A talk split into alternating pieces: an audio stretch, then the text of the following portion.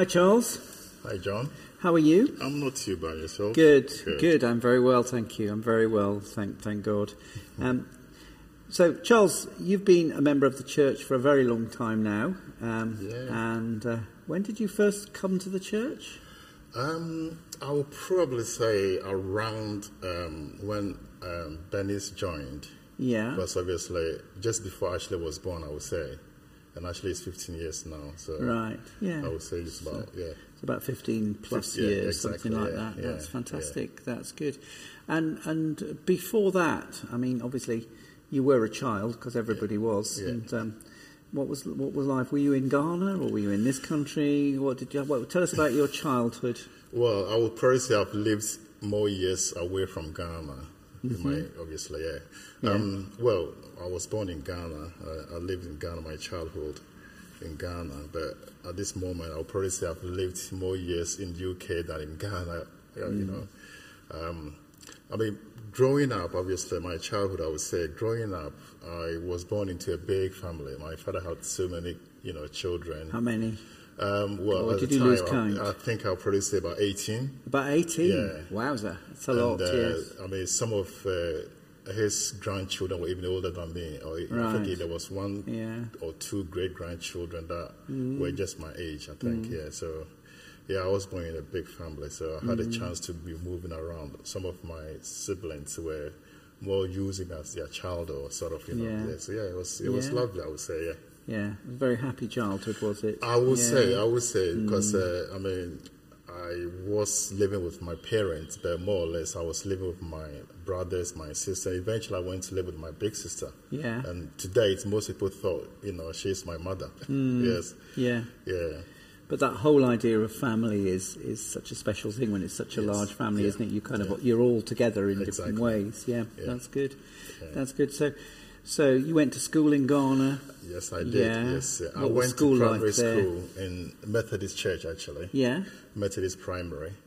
yeah, And uh, obviously, back home, as a child or as a son, most parents, what they want to do is to make sure their children get a good education. yeah, And in my case, although my father obviously wasn't educated, yeah, um, but he wanted to make sure all his children, you know, had education. So, Yeah. and in my case, I had big brothers that had been to Yeah. school and all that, so it wasn't any different. So yes, I had a good education. I went to secondary school, and back there, secondary school is boarding, so you have to be away from home. right. Yeah, and, And uh, how was that?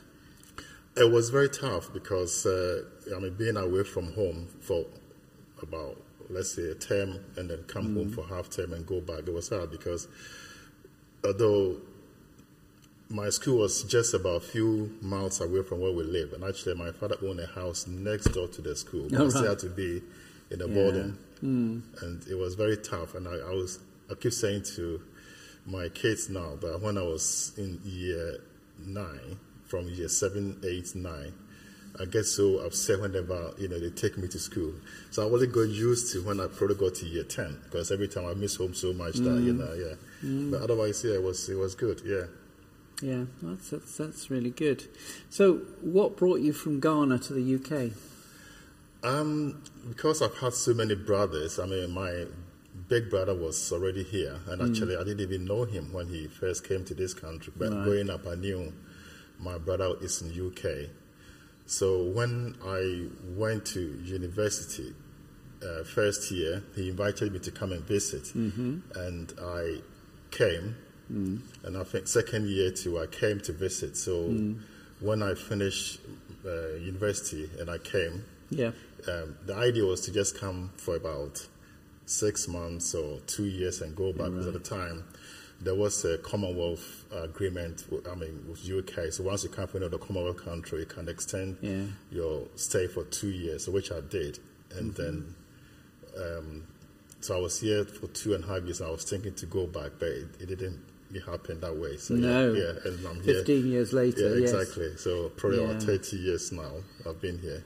So you settled, you settled in this country, um, and obviously you started working.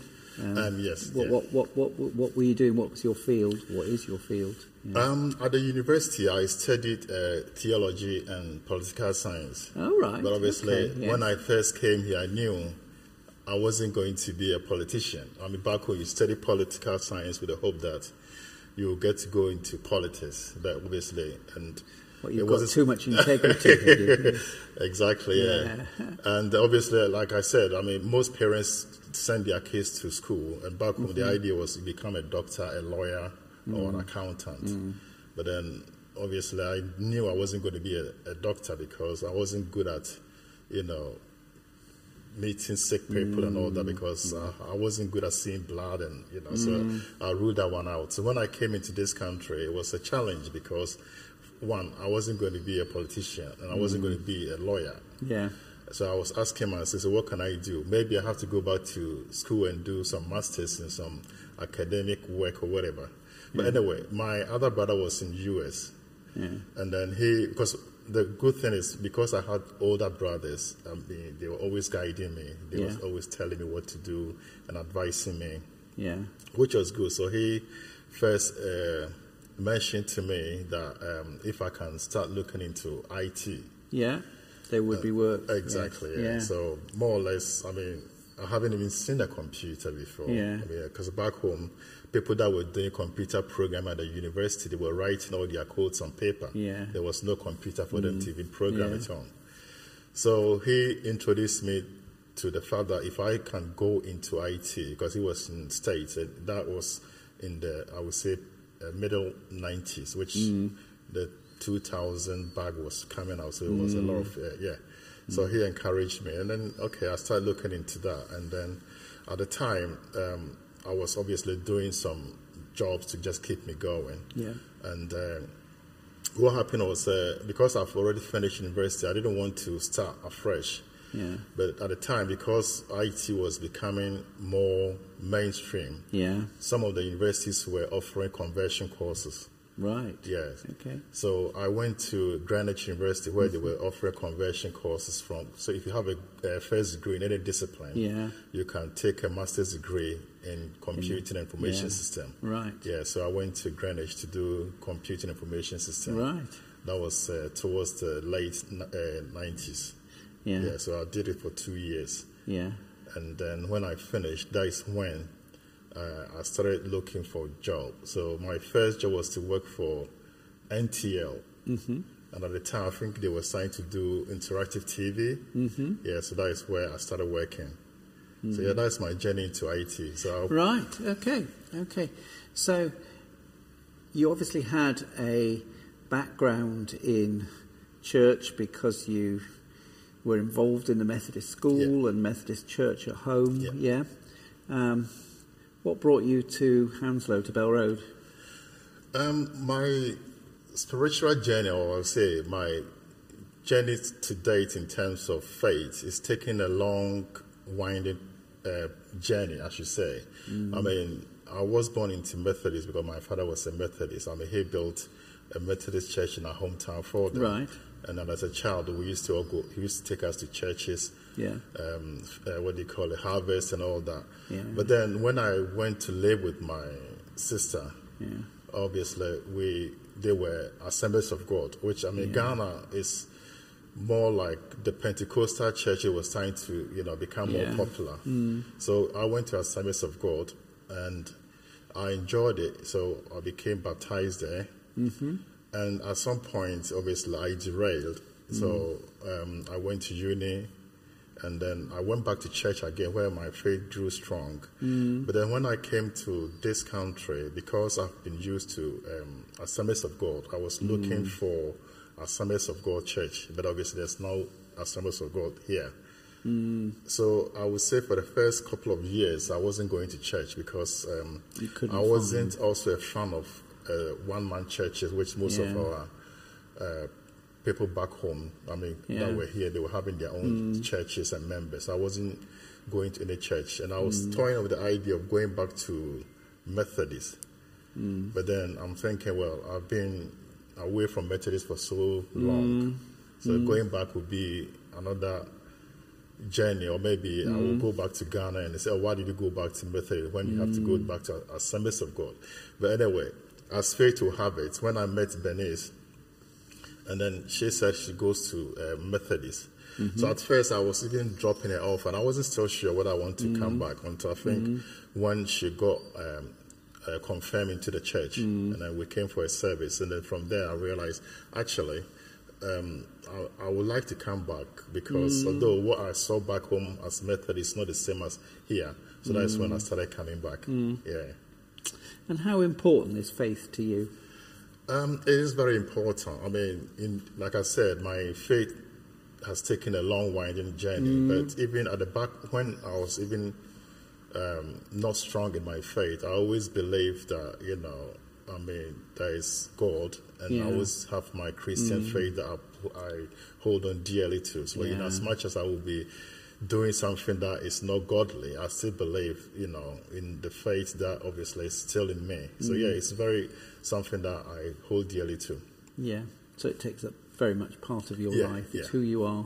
Yeah. yeah. Yeah, absolutely. So you you came to Bell Road and you weren't very content at just sitting back because you're now you've now heading up as a senior steward. Um, and uh, why why do you think that's a really important role to do? Um, I think when Lenef was stepping down, I mean, we, we, I mean, we needed some people to take the mantle. At the time, I would probably say I wasn't sure whether I was ready for it because Yeah. I'm someone when I commit myself to something, I want to make sure I give it hundred percent. So I, in fact, to be honest before I became a joint uh, holder with Dini, I was speaking with Bernice about it at the time because the, the children were very young. Yeah. it was ideal for uh, maybe. So when Dini came with the idea, we can be, you know, do it together. Yeah. I mean, that to me was very ideal because I thought, mm-hmm. I mean, there are so many things in church that you can do, mm-hmm. you know. But then, if I can start as a steward, obviously, I'm, you know, giving something back to the church. Yeah. Yeah, good, good.